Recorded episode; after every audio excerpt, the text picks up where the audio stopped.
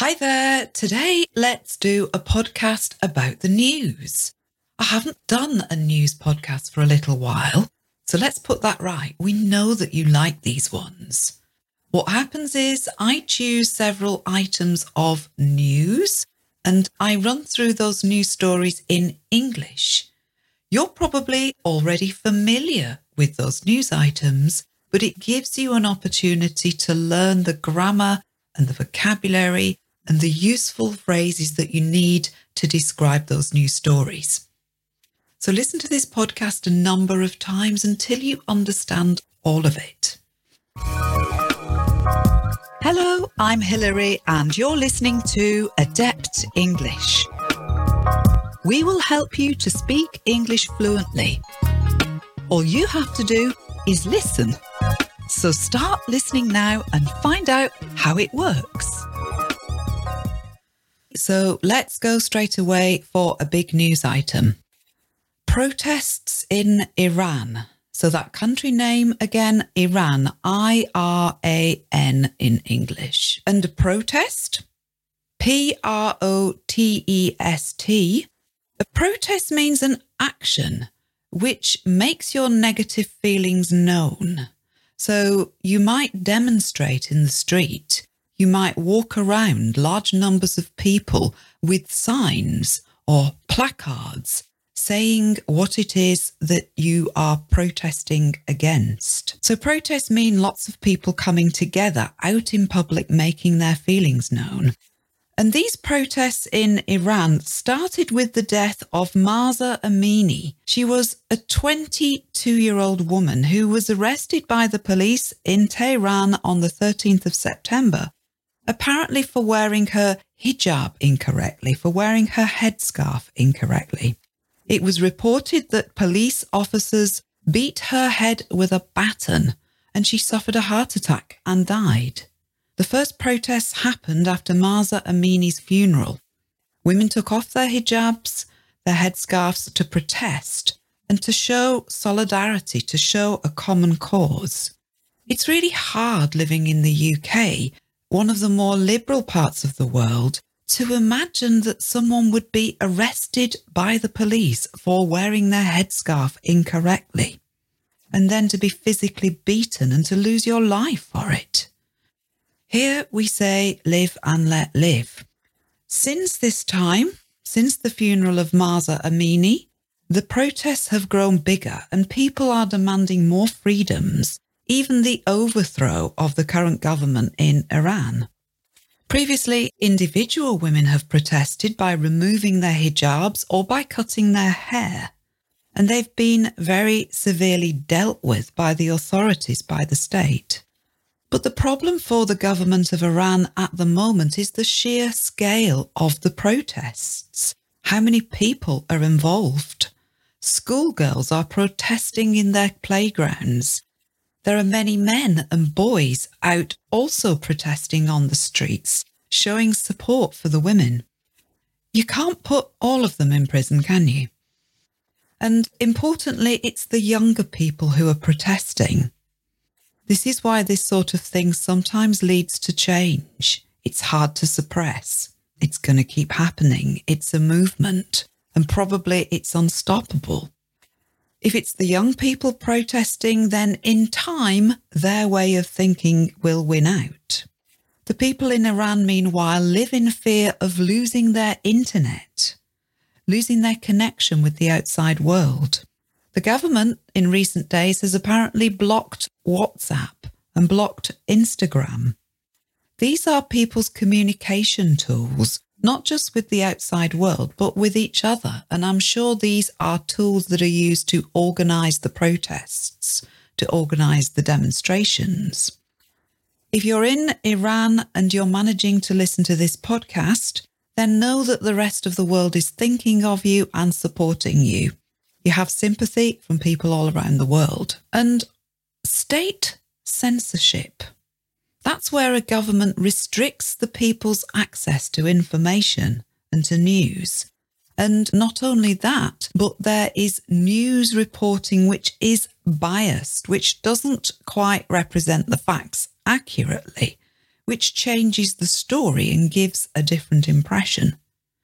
That's news censorship, and it's done to purposefully influence the people in a country to think a certain way, in a way that serves the purpose of their government. We call that brainwashing in English. It isn't that I completely trust the news in Western countries. Even sources like the BBC, and more generally the news in Europe and the UK and the US, it's not entirely to be trusted. It's good to validate, it's good to have other sources for what's happening. There are plenty of governments and plenty of vested interests, people who want to make you think a certain way. But in some countries, the news gives a very different impression. And that's what's currently happening in Russia under Vladimir Putin. Apparently, the state controlled television in Russia is transmitting constantly about the threat of nuclear war. And it's being made very clear that this threat of nuclear war is coming from the United States and the West. In fact, I think it's extremely unlikely that the US or the West, as we're called, would start a nuclear war.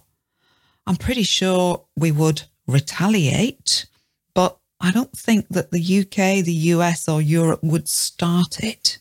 What's really happening is that the rest of the world is watching nervously while Putin talks like this and wondering if he's just crazy enough to start it to do a nuclear strike. That's nearer to the truth. We hope not, but the blowing up of the bridge in Crimea or the bridge to Crimea between the Russian mainland and Crimea, seems to have steeled Putin. Shortly afterwards, for example, he appointed a new general, General Sergei Surovikin, who has the nickname General Armageddon. Oh, good. This man has a reputation for being clearly prepared to use whatever measures are necessary. So, this is serious and frightening news. The word Armageddon, well, it means the end of the world. So great to know that a military general with that reputation has been selected specially. What I hate about this is the fact that the Russian people are being misled by their national TV news, by what they see on TV. It's important, even with UK news, to validate the sources. Don't believe everything you see on the news. But that's much more important in countries like Russia at the moment. So, what about our third news item? Floods in Australia.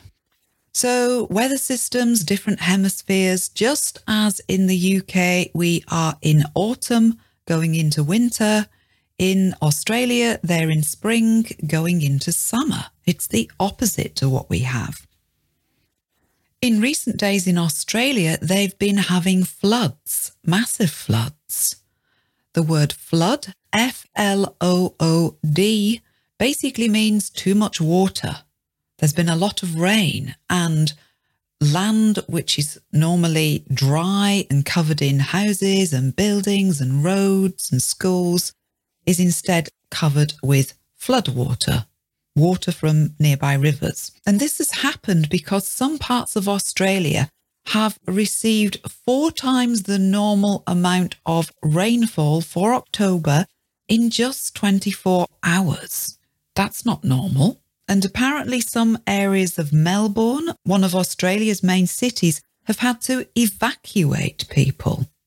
That means get them out, go in boats to rescue them. That's to evacuate, E V A C U A T E. And since January this year, Sydney has had 2.2 metres of rainfall. Now, of course, climate change is being blamed for this, and La Nina. La Nina is a weather pattern which results in a very cool part of the sea and this tends to make more rainfall. It affects all sorts of weather systems, but it makes more rainfall happen in Australia. And La Nina is quite an unusual event, but it's happened this year, and it's the third time in three years that it's happened. So people are looking at climate change as a possible cause. Another element of this that's problematic in Australia apparently there are lots of houses there that are becoming uninsurable. If you insure something, that's I N S U R E, then you pay money to an insurance company. So if you buy house insurance, then you pay them money and they take the risk. So they pay out if the bad thing happens to your house, they pay for the damage. Insurance companies have to be very good at statistics.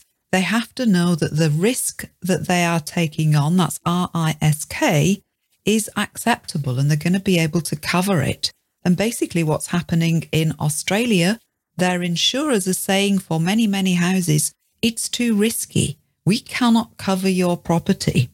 We'd go out of business if we offered you insurance in that location. So insurers are saying they cannot insure certain properties because the risk is too high. This isn't just the risk of flood, but it's also been affected by the wildfires that raged through Australia in 2019 and 2020. That's not a good situation, is it?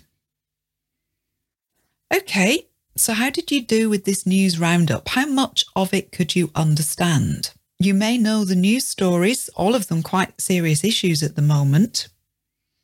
Did you understand the vocabulary? Did you get every word? Listen to this podcast a number of times until it becomes second nature, until your understanding is automatic. Enough for now. Have a lovely day. Speak to you again soon. Goodbye. Thank you so much for listening. Please help me tell others about this podcast by reviewing or rating it. And please share it on social media. You can find more listening lessons and a free English course at adeptenglish.com.